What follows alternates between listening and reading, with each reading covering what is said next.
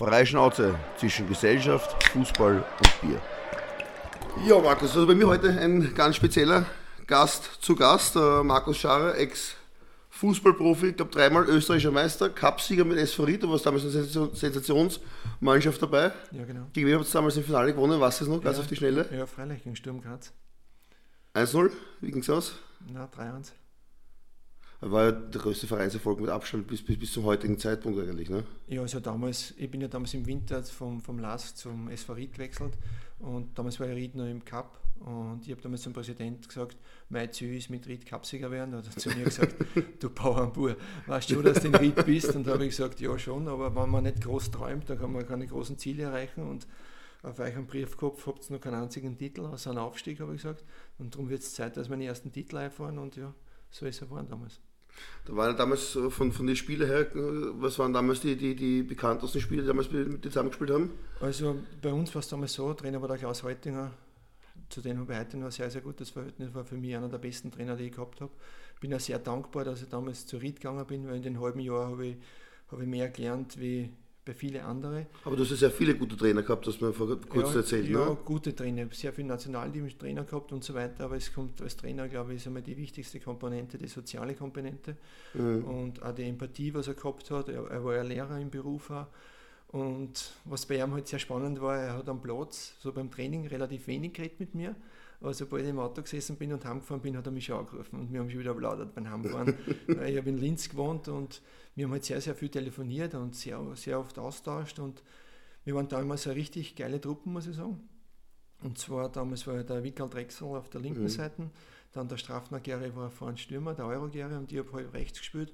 Also wir drei waren so die Offensiven, sage ich mal. Hinter uns hat der Anger Schmidt und der Glasner Oliver gespielt. Das Trainerteam von Eintracht Frankfurt war unser Staubsauger, sage ich mal. Die haben wirklich die Kilometer gefressen und uns den Rücken freigehalten. Und hinten, ja, wir waren fußballerisch eine sehr, sehr gute Mannschaft. Wir haben damals einen LASK 6-2 geschlagen, was mir natürlich sehr gut da hat, weil ich doch vom LASK gewechselt habe im Winter dorthin, weil sie geglaubt haben, ich bin nicht mehr gut genug gewesen für sie. Für mich war das eine riesen Genugtuung, dass ich es A so hoch geschlagen habe und B noch einen Titel geholt habe. Ja, Wahnsinn, also klingt wie Abenteuerreise eigentlich im österreichischen Fußball mit SV Ried Cupsieger werden, hatte damals eigentlich niemand am Zettel gehabt, soweit ich mich noch erinnern kann, ne? Also das war ja doch eine Überraschung. Ich denke doch, wer das Finale gesehen hat, der wird gesehen haben, dass wir eigentlich die bessere Mannschaft waren. Böse Zungen haben behauptet, dass sie zuerst vorher den Titel so lange gefeiert haben, weil Sturm ist in den Jahren Meister geworden, dass sie einfach den Titel zu viel gefeiert haben und uns auf die leichte Schulter genommen haben.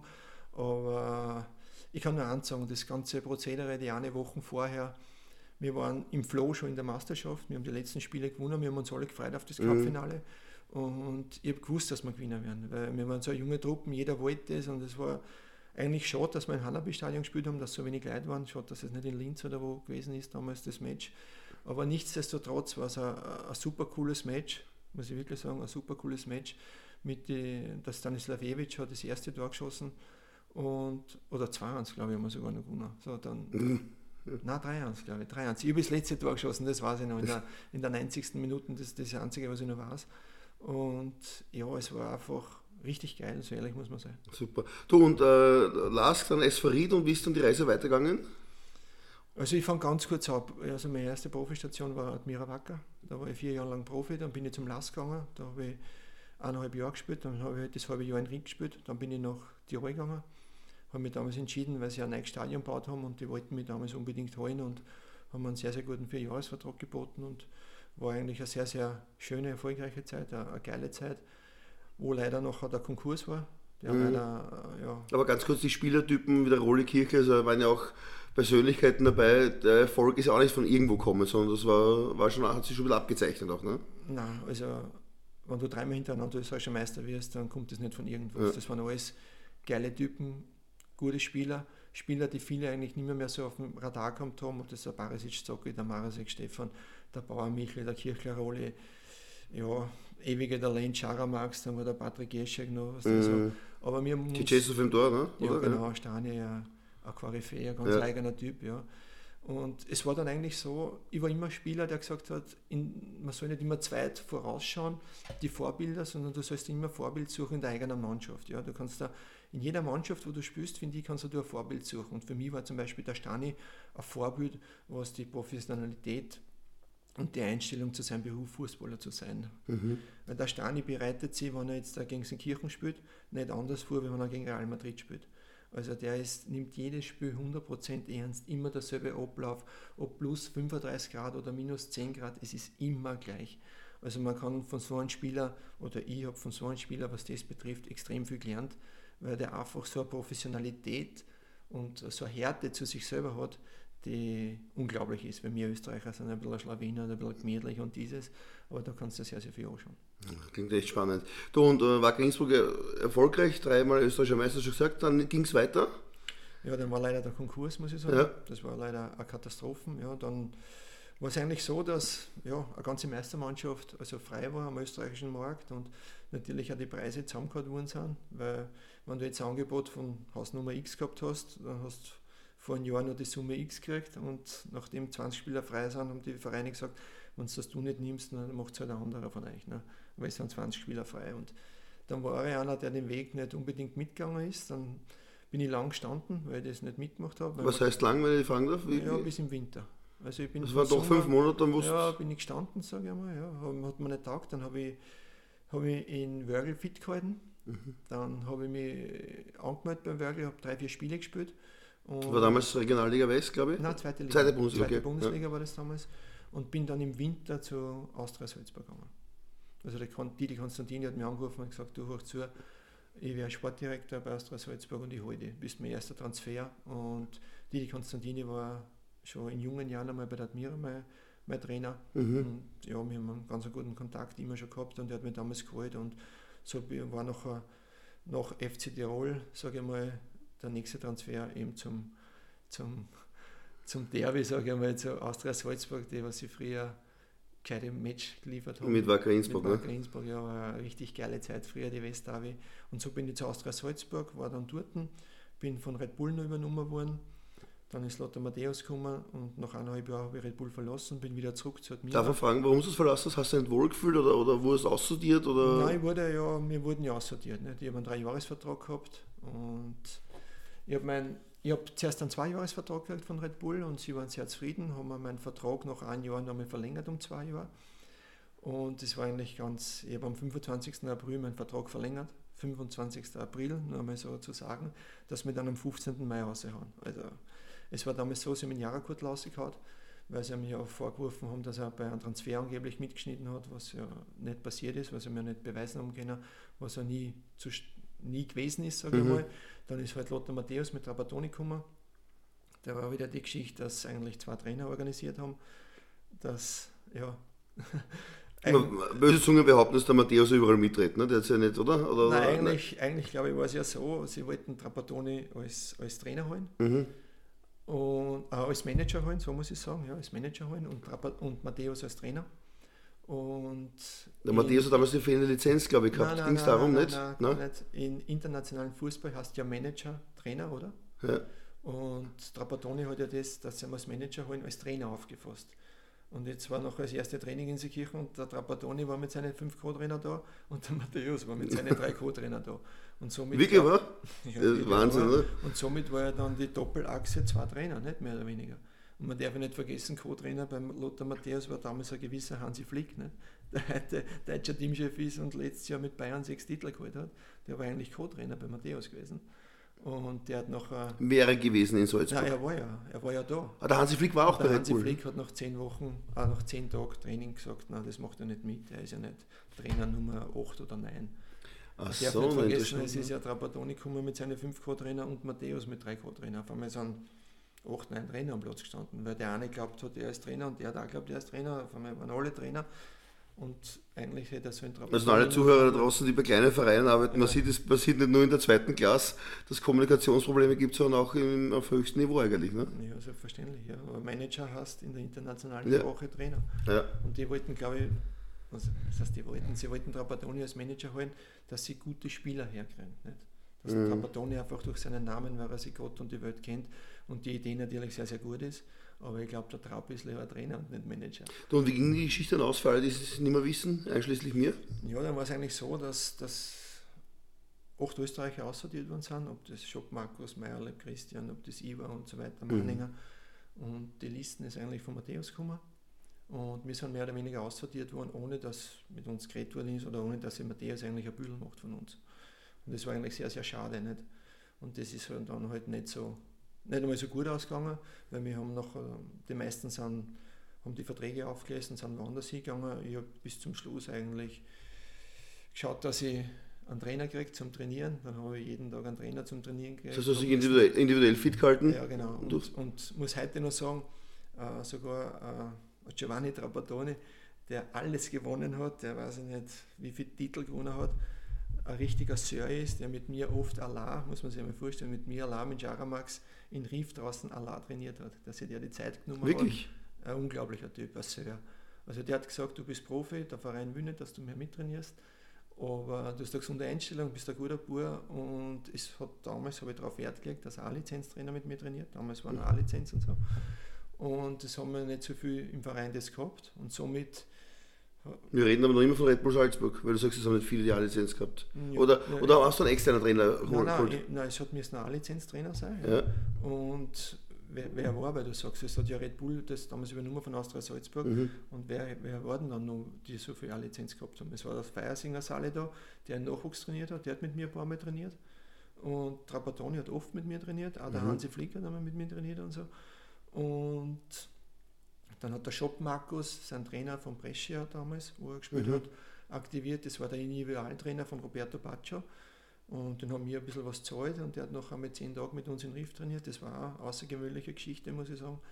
Und so, muss ich sagen, habe ich mich ja, bis Ende August drüber gerettet und habe dann einen Vertrag bei Red Bull aufgelöst, weil ich wollte noch mehr Fußball spielen und so. Also hättest du es rein finanziell angelegt, dann hättest du den Vertrag ja weiterlaufen lassen können? Ja, ja, das auf jeden Fall. Aber dann hätte ich keine Minuten mehr gespielt. Ich hätte zwar ein Audi weiterfahren können, ich hätte mehr Geld gekriegt, aber ich hätte keine Minuten mehr gespielt und das wollte ich nicht. Es gibt aber auch andere Typen, die das drauf anlegen und sagen, so, leben jetzt einfach zurück, aber das bist halt einfach nicht du, das, oder? Nein, und es war dann auch so, wo gehe ich hin, was mache ich? Und damals hat mir der Ernst Baumeister angerufen, der war damals Co-Trainer bei der Admira und der war eine schwierige Situation und ich komme hier von dort. Mhm. Und dann habe ich gesagt, ja, wenn ihr wollt, dass ich komme ich. Und ja, dann ist der Transfer am letzten Transfertag vor der Übertrittszeit über die Bühne gegangen und habe ich 3 Jahre bei der Admira damals. Das war dann im Jahre 2006, 2007 wahrscheinlich, oder? 2007, ja. 2007, ja. Und dann bist du Admira gegangen und dann, Entschuldigung, hast du gesagt, 3 Jahre, warst du noch dort? 4 Jahre bei der Admira. Und dann habe ich leider zum Schluss im letzten Jahr ein schwieriges Jahr gehabt, war einmal über ein Jahr verletzt, habe eine Schambeinentzündung gehabt und bin einmal operiert worden am Sprunggelenk und da war ich fast ein Jahr verletzt, ein schwieriges Jahr. Dann bin ich ein halbes Jahr mehr oder weniger allein trainiert, bin ein bisschen in ein Loch reingefallen, weil ich es nicht gewohnt war, so viel verletzt zu sein und so. Mhm. Und habe nachher einmal angegriffen und habe mein letztes Jahr dann in Kapfenberg beim Gregoritsch gespielt, ein Jahr in der Bundesliga, das war so mein großes Ziel, wollte dann auch unbedingt noch mal Bundesliga spielen, nach dem Jahr, das ich nicht gespielt habe. Und habe das noch mal geschafft und habe nachher meine Karriere beendet. Und das eine Jahr war für dich erfolgreich, für dich persönlich? In Kapfenberg oder wieder doch was? Es hat katastrophal angefangen, weil ich damals in Gregoritsch Werner angerufen habe und gefragt habe, ob ich kommen darf. Er hat gesagt, ja komm, schauen wir sich mal deinen körperlichen Zustand an. Und ich habe damals trainiert wie ein Viech, ich war topfit beieinander. Bin runtergefahren nach Kapfenberg, wir haben am ersten Tag Training gehabt, 3-mal am Tag. Und nach dem zweiten Training hat der Werner gesagt, du kriegst einen Vertrag, du bist topfit, du bist wie eine Maschine. Weißt. Und dann haben wir Nachmittag ein Testspiel gehabt, untereinander. Und ich habe ihn da mal überspielt und der hat mir leider am Fuß unten zurückgehalten und hat mir das Knie vertraut und hat mir die Bandeln im Knie gerissen. Das heißt, das erste Training gleich wieder und ich habe mir Seitenbandeln gerissen und Meniskus gerissen. Ja, bin dann ausgefallen 6 Wochen und Kapfenberg ist sehr schlecht gestartet. Und dann war es so, dass der Werner gesagt hat, du musst so schnell wie möglich fit werden. Ich bin meiner Meinung nach damals in einer Rekordzeit wieder fit worden. Er hat gesagt, nächste Woche spielst, da wärst du 2-mal trainiert oder 3-mal trainiert mit der Mannschaft. Er hat gesagt, du spielst Wiener Neustadt auswärts war das. Und ja, dann war ich 11, habe ich meinen Ball genommen, habe den 11er geschossen, wir haben damals 1-0 gewonnen. Und dann haben wir einen Lauf gekriegt eigentlich. Dann durch den Elfmeter-Tor? Ja, durch das alles nachher so zusammen mal. Wir waren damals Letzter. Und wir haben noch einen Lauf gekriegt, waren im Winter eigentlich schon, wir haben sehr viel gewonnen, waren glaube ich dann 10 Punkte vom LASK oder so damals. Ich glaube, LASK ist damals in den Jahr angestiegen. Ich glaube, dass der LASK war.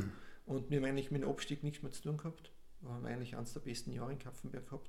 Dann glaube ich Platz 6 oder 7 war nie mit dem Abstieg was zu tun gehabt. Und somit war ja Kapfenberg zum Schluss auch ein sehr durchwachsenes Jahr, sage ich einmal. Aber ja, ich habe dann aufgehört, es hat ein Angebot aus der zweiten Liga gegeben, aber ich wollte nicht mehr. Ich habe dann 20 Jahre Profifußball hinter mir gehabt und habe nachher in Seekirchen in der Regionalliga gespielt, in der Ortschaft, wo ich heute wohne. Okay, und wie lange noch? Ein Jahr, 2 Jahre? Wie lange hast du angehängt noch? Ein Jahr habe ich noch angehängt und dann bin ich eigentlich ins Trainergeschäft. Du, es ist ja für viele das Thema, dass sie von der Regionalliga in die Bundesliga kommen wollen würden, speziell die jüngeren Spieler. Wie würdest du da die größten Unterschiede betiteln? Natürlich Tempo, Intensität, oder war es für die jetzt eigentlich gar nicht so ein großer Unterschied? Nein, es ist schon ein Unterschied. Und zwar, ich glaube, es kommt darauf an, in welche, wie ist die Mannschaft? Ja? Hast du eine Mannschaft mit lauter älteren Spielern, die was eigentlich nur mehr Regionalliga spielen, damit sie Geld mitnehmen, oder spielst du in einer jungen Mannschaft mit willigen Buben, die sich alle verbessern wollen, die dazulernen wollen und so weiter. Und was hast du für einen Trainer? Hast du einen Trainer, der was halt ja ein bisschen Halligalli das macht, oder hast du einen Trainer, der was halt sich auch weiterentwickeln will und der vielleicht sagt, nein, ich will weiterkommen, ich will mich über die Regionalliga weiterempfehlen. Also ich glaube, dass das einmal schon einen riesen Unterschied macht. Mhm. Ja. Und das ist, glaube ich, das Wichtigste. Aber für mich war es damals so, dass wenn du als älterer Spieler, der in der Bundesliga gespielt hat, du kannst viel weitergeben. Ja, und du merkst, du hast einen Jungen, den kannst du helfen. Wenn du merkst, du hast Alte drin, die in Wahrheit genauso alt sind wie du und die zahlt es nicht mehr so, ja, ist es ganz schwierig. Also gibt es eigentlich 2 große Kategorien bei Regionalligamannschaften. Die ausrangierten Profis, die einfach nur Geld abstauben, und dann gibt es die junge Motivierten, die gerne nach oben wollen. Ich will jetzt nicht mehr sagen, ausrangierten Profis. Es gibt da sicher ausrangierte Regionalliga-Kicker, die 10 Jahre Regionalliga gespielt haben, ja, die eigentlich nie mehr wollten, ja, die nicht einmal aufsteigen wollten. Wie viele Mannschaften gibt es speziell im Raum Wien früher, ja, dass die lieber spielen in der Regionalliga, bevor sie zweite Liga spielen und jahrelang immer weit vorn spielen, ersten Platz haben und 5 Wochen vor Schluss verlieren sie dann 4 Matches, dass sie auch nicht aufsteigen. Ja. Solche gibt es ja auch, die jahrelang Regionalliga spielen, weil sie einfach gutes Geld verdienen und 50, 60. Manche verdienen in der Regionalliga wesentlich mehr wie in der zweiten Bundesliga, ja, es ist der Aufwand viel geringer. Natürlich, ne? Der Aufwand, und darum, die sind schwierig, ja, diese Spieler. Könnte man auch als Fehler im System betiteln, ne? Wenn ein junger Spieler lieber in der Regionalliga spielt. Ich denke einmal, dass die Vereine, die sehr viel Geld investieren und aufsteigen, wenn schon schauen sollten, was haben sie für einen Charakter in der Mannschaft, ja, weißt du, was ich meine? Ja. Und die guten Spieler mit gutem Charakter, die unbedingt aufsteigen wollen, die werden zum Schluss die Match ausgewinnen und nicht zum Schluss außer die Match verlieren und das ganze Jahr gewinnen und viel Geld verdienen, ja. Also ich glaube, dass schon die Vereine und auch Funktionäre und auch Trainer, ich sage es nur mit Trainer, müssen schon auf gewisse Sachen im Fußball schauen. Markus, jetzt haben wir über deine Karriere gesprochen, dass du wirklich viel erlebt, von der Südstadt bis Salzburg und Tirol, über Stationen Ried und LASK. Wie würdest du die aktuelle Ausbildungssituation in Österreich betiteln? Wie würdest du die Pluspunkte herauskristallisieren und auch vielleicht die negativen Punkte ansprechen? Letztendlich ist ja nicht immer alles perfekt, aber ist nicht alles schlecht. Wie würdest du es momentan betiteln? Wir haben das Akademiesystem, das in sich geschlossen ist, wo es, glaube ich, aktuell 12 oder 13 Vereine gibt jetzt mit Austria Klagenfurt, die in sich geschlossen spielen, aber andere Vereine wie vielleicht der GRK oder Hartberg, die jetzt in der Steiermark um die Lizenz angesucht haben, nicht mitspielen können. Das eine ist das Organisatorische und das andere ist auch die Ausbildung. Weil ich bin schon der Meinung, dass Akademie natürlich von der Professionalität her absolut abzuheben ist vom Breitensport. Auf der anderen Seite ist aber auch die Frage, wo bleibt die Individualität der Spieler, die Kreativität. Ist das der Unterschied, ob jetzt nach Salzburg, Ried oder LASK, vom Ausbildungsschwerpunkt her? Vielleicht kannst du einfach da mal ein bisschen deine Meinung kundtun. Das ist eine breit gefächerte Frage, ne? Waren gleich mehrere auf einmal. Also die Frage müssen wir noch einmal aufrufen, weil du so viel gefragt hast. Ich weiß gar nicht, wo ich anfangen soll. Ich weiß ja jetzt gar nicht, ob ich das Patentrezept habe für vieles da. Aber ich weiß, pass auf, wo fange ich an? Ich fange einmal so an. Ich glaube einmal, es ist cool, dass es so viele Akademien gibt. Ja? Ich finde das echt klasse. Das Einzige, was ich mich hin und wieder frage, ist, wenn ich mir heute die österreichische Bundesliga anschaue, und jetzt bin ich ja ehemaliger Spieler, jetzt kann man wieder sagen, ja, früher war es besser, bla bla bla. Ich denke mir oft, die Wertigkeit mit dem Ball, das Technische, das mit dem Ball einfach per Du sei. Ja? Ich finde, die Technik ist ein bisschen verloren gegangen, was natürlich momentan extrem ist, ist einfach die Geschwindigkeit, die Athletik und das nimmt von Jahr zu Jahr zu, aber ich weiß nicht, ob das die fußballerische Technik zunimmt. Ja. Ich glaube, dass das mehr oder weniger abgenommen hat. Okay? Mhm. Ich glaube, dass früher viel mehr Straßenfußballer gegeben hat, einen besseren Fußball gegeben hat, bessere Fußballer gegeben hat. Ja. Jetzt bei den Akademien, weil du gesagt hast, wie ist es und so, man hat, glaube ich, mit Red Bull Salzburg eine Akademie, die einfach weltweit, ja, auf der ganzen Welt, ich will nicht sagen, einen Sonderstatus hat oder irgendwas, aber es ist schon so, dass alle Vereine, auch die großen Vereine, sei es Bayern, sei es Ajax, sei es Barcelona und wie sie alle hassen, ein Auge nach Red Bull machen. Ja. Was macht Red Bull anders? Was macht Red Bull so gut? Und du kannst jetzt sagen, was du willst, aber die machen schon sehr, sehr viel gut in der Akademie. Sie haben natürlich auch unglaubliche Möglichkeiten, aber ich glaube, dass andere Vereine wie jetzt Bayern, Real und das auch unglaubliche Möglichkeiten haben. Nur ich finde es halt cool, dass ein Österreicher, halt auch sagt, was man machen kann, wenn man wirklich gute Leute mit einer guten Philosophie, mit einem guten Ausbildungsplan, mit einer Idee ganz einfach. Ja. Und ich glaube, die Idee hat damals, finde ich, also kann man jetzt sagen, was man will, aber der Ralf Rangnick mehr oder weniger die DNA Red Bull gegeben, ja, und der hat geschaut, dass das so ist, und das war das Beste, was Red Bull passieren kann, weil vorher haben sie auch viel ausprobiert. Einmal haben es Norweger gehabt, einmal haben es Holländer gehabt, einmal haben es Deutsche gehabt und dieses und jenes, aber ich glaube, mit Ralf Rangnick ist einer gekommen, der gesagt hat, das machen wir jetzt, und auch mit dem Pressing, das Aggressive und, hat einer so eine DNA gegeben, die sie bis heute haben. Und ja, ist einfach großartig. Auf alle Fälle. Also ich glaube, es hat noch nie einen österreichischen Verein gegeben, der permanent vorne mitspielt, auch international, muss man auch klipp und klar sagen. Auf der anderen Seite ist es auch so, dass das nicht mehr so viele Österreicher in den Nachwuchsakademien von Red Bull Salzburg spielen. Das ist natürlich auch irgendwo logisch vom Leistungsniveau her. Die Spieler werden vorzeitig gescoutet aus dem Ausland, kommen dann ab dem 16. Lebensjahr zur Information, ab dann ist es erlaubt, international zu wechseln. Jetzt ist die Frage, die prinzipiell ist eine Akademie für die Region immer gewesen. In Wien waren die Wiener, da hat es die Austria Rapid gegeben, in Niederösterreich hat es die Admira gehabt. Und da bleiben aber auch viele Spieler auf der Strecke, das muss man auch ehrlich sagen. Also umso höher das Niveau, umso höher die Dropout-Quote.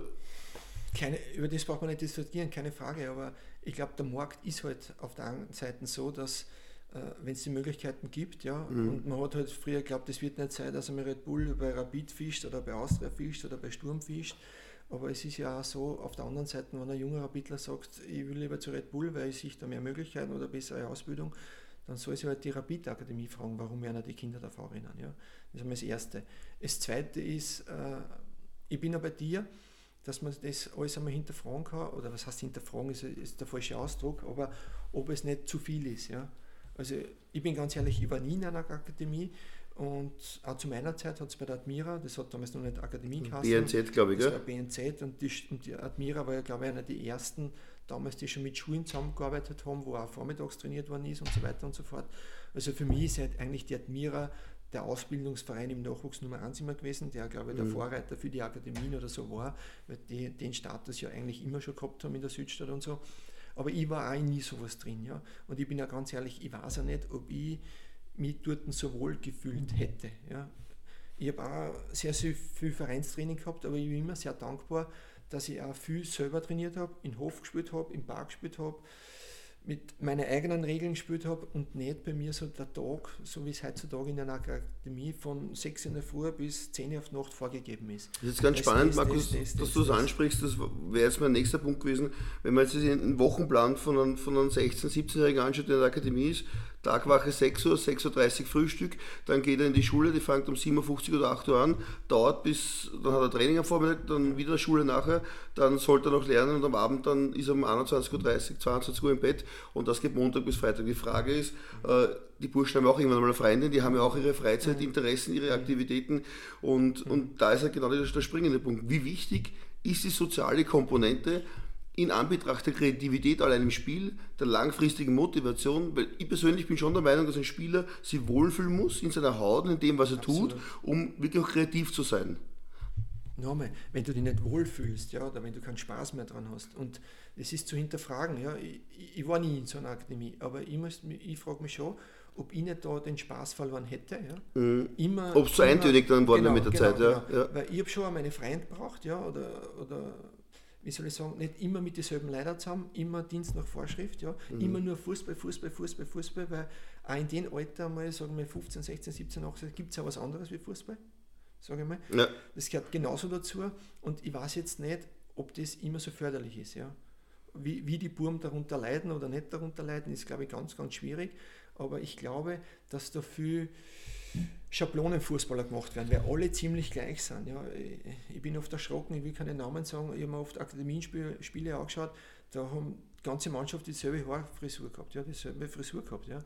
Das kann es ja nicht sein. Also, so erinnert ein bisschen an das russische Militär, ja, oder wohl kahl geschoren. Also, ich habe früher lange Haare gehabt im Nachwuchs, ich habe einen Ohrringel gehabt, ich war sicher ein bisschen anders wie alle anderen. Ich war bei Rapid im Nachwuchs, da war jeder im Gymnasium, ich war der Einzige, der in der Hauptschule war. Ich war immer ein bisschen anders, also, ja. Weißt du, wie ich meine? Und Ja, du warst doch ganz speziell anders bei der ersten, vielleicht kannst du ganz kurz die Geschichte erzählen, wie du in die Rapid-Kabine gekommen bist, das allererste Mal. Das hat mich ein bisschen beeindruckt, das finde ich eine tolle Geschichte, speziell für die jungen Spieler draußen. Also wie war dein erstes Spiel bei Rapid, Max? Also es war damals so, ich war bei Vösendorf im Nachwuchs, ich bin dann gescoutet worden vom Herrn Herzog, Anton Pule Herzog, vom Herzogrande, sein Vater. Der heute Trainer bei der Admira ist, bin ich gescoutet worden. Wir haben damals ein Match gehabt und ich glaube, wir haben 20 Minuten, alle 20 Tore geschossen.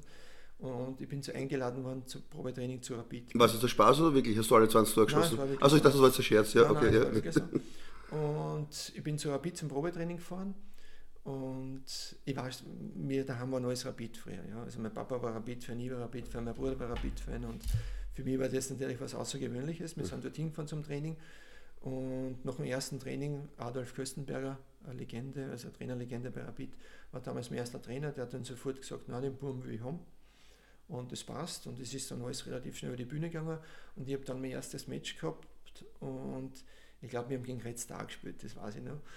Und ich bin in die Kabine reingegangen. Red Star Benzing, für all diejenigen, die nicht aus Wien kommen, ist ein Wiener Verein, ja, nicht Roter Stern. Ja, genau. Und ich bin in die Kabine gegangen und ich habe bei meinem Verein immer einen Zehner gehabt, weil mein Vorbild war einfach Diego Maradona und für mich hat es nichts anderes gegeben wie einen Zehner und natürlich habe ich mir bei Rapid den Zehner genommen.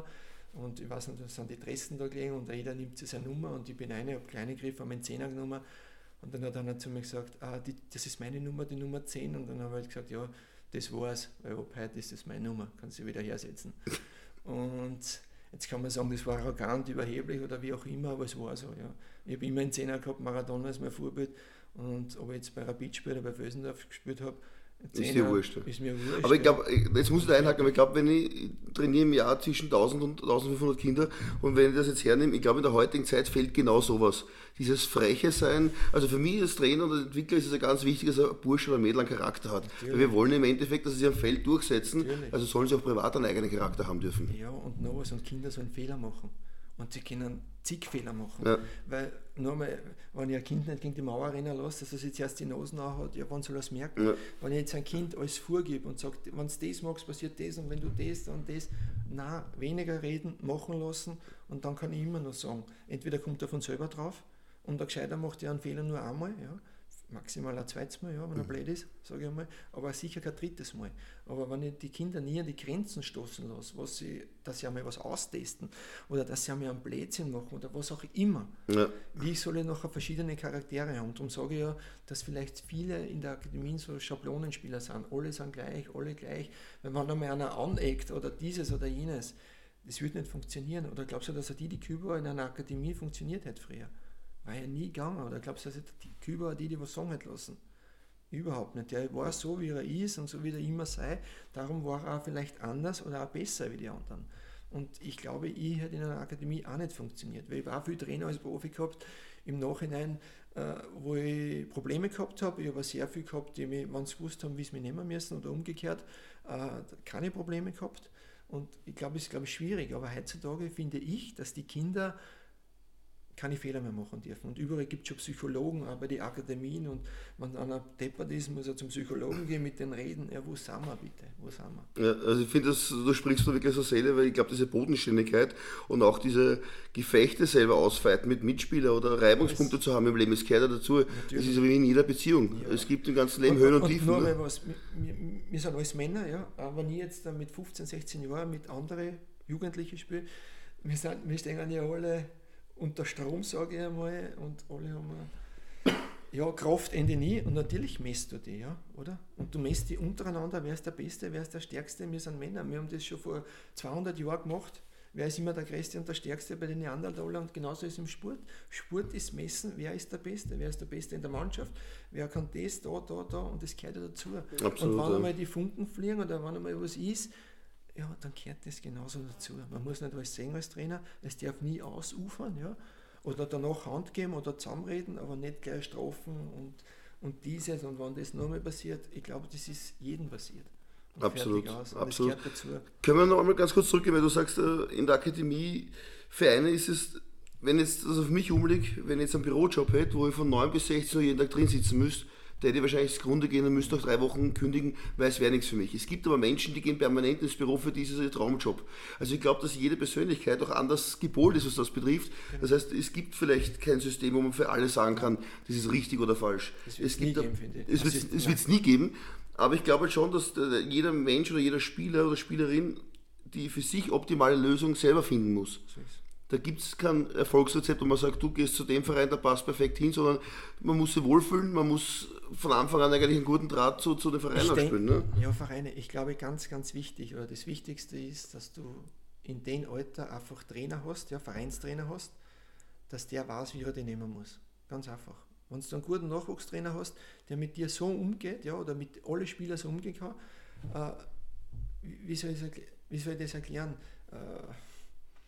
Das ist das Wichtigste, die Empathie an Trainer, dass er an jeden so lässt irgendwo. Es gibt Spielregeln, an die muss sich sowieso jeder halten. Ja? Genau. Das ist ganz normal. Ja. Aber selbst wenn einmal einer ein bisschen über die Stränge haut, tut in die Richtung, da, nicht sofort pardonieren, bum. Zuerst einmal das Gespräch suchen oder einmal zuschauen oder einmal ja hinwegschauen über irgendwas. Ja? Und das zeigt halt alles Trainer von Größe. Und darum, die besten Leute keine Nachwuchs, ja? Weil da gehört ausgebildet. Da gehört nach dem holländischen Beispiel, wo die Trainer in der U9 mehr verdienen wie in der U16. Ja. Und auch die Besten im Nachwuchs sind, ja. Die Ajax-Schule und so weiter. Und das finde ich, das gehört.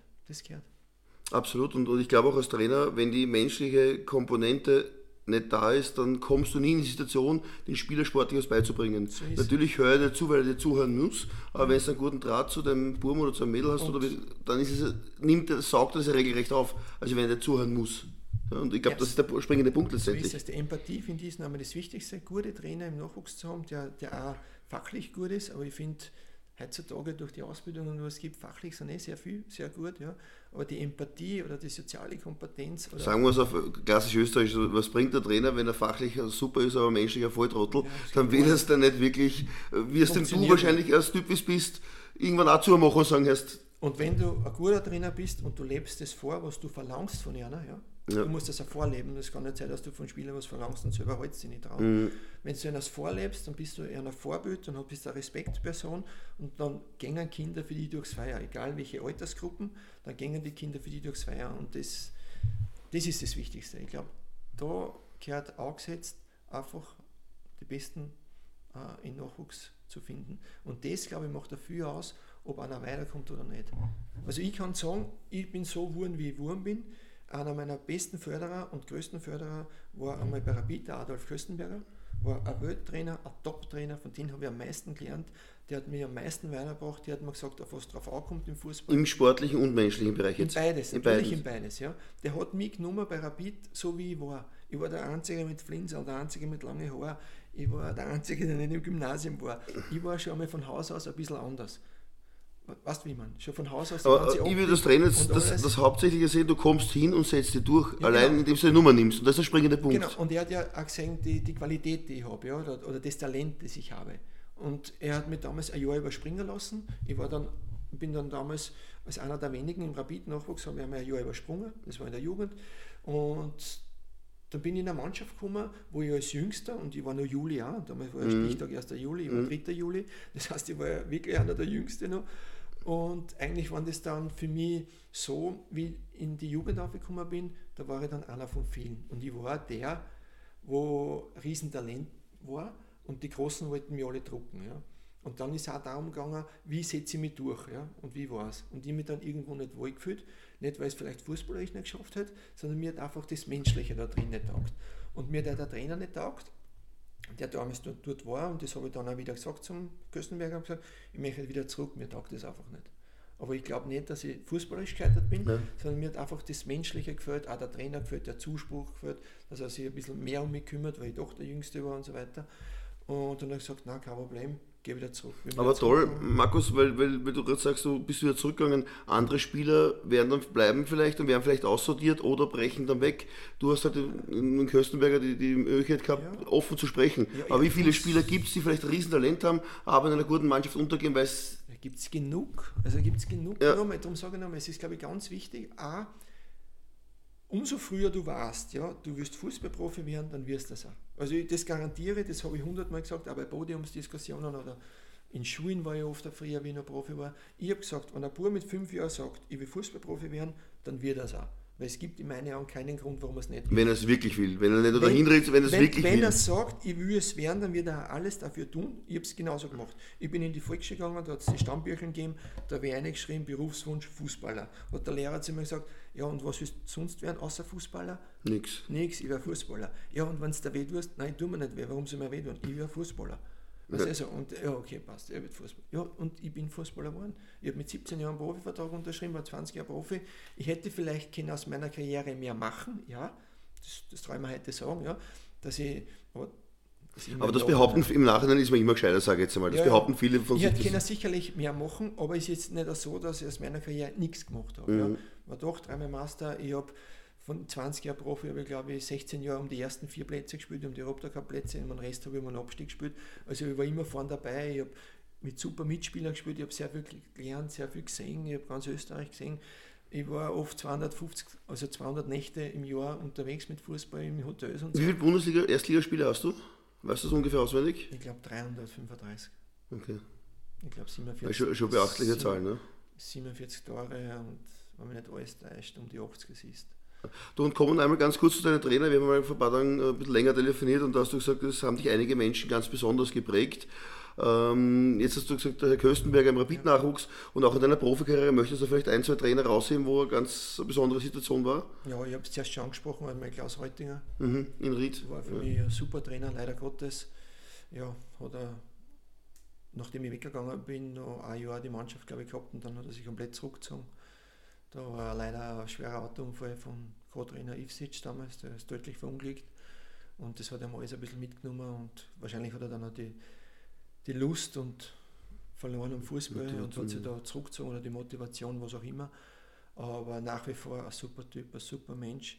Dann muss ich hervorheben, auch Didi Constantini, ganz klar menschlich, großartig. Ich kann nur sagen, vielleicht passt es jetzt nicht da eine, aber ich habe meine Mama ist ja mit 36 Jahren gestorben und da war ich damals, ich bin 18 Jahre gewesen bei der Admira Profi und die Mama ist gestorben bei der ersten Runde, wir haben auswärts gegen Steyr 4-1 verloren und in der Nacht hat die Mama einen Herzstillstand gehabt, sie ist um 2 in der Früh vom Tanzen zurückgekommen und ja, ist im Wohnzimmer tot umgefallen und hat einen Herzinfarkt gehabt.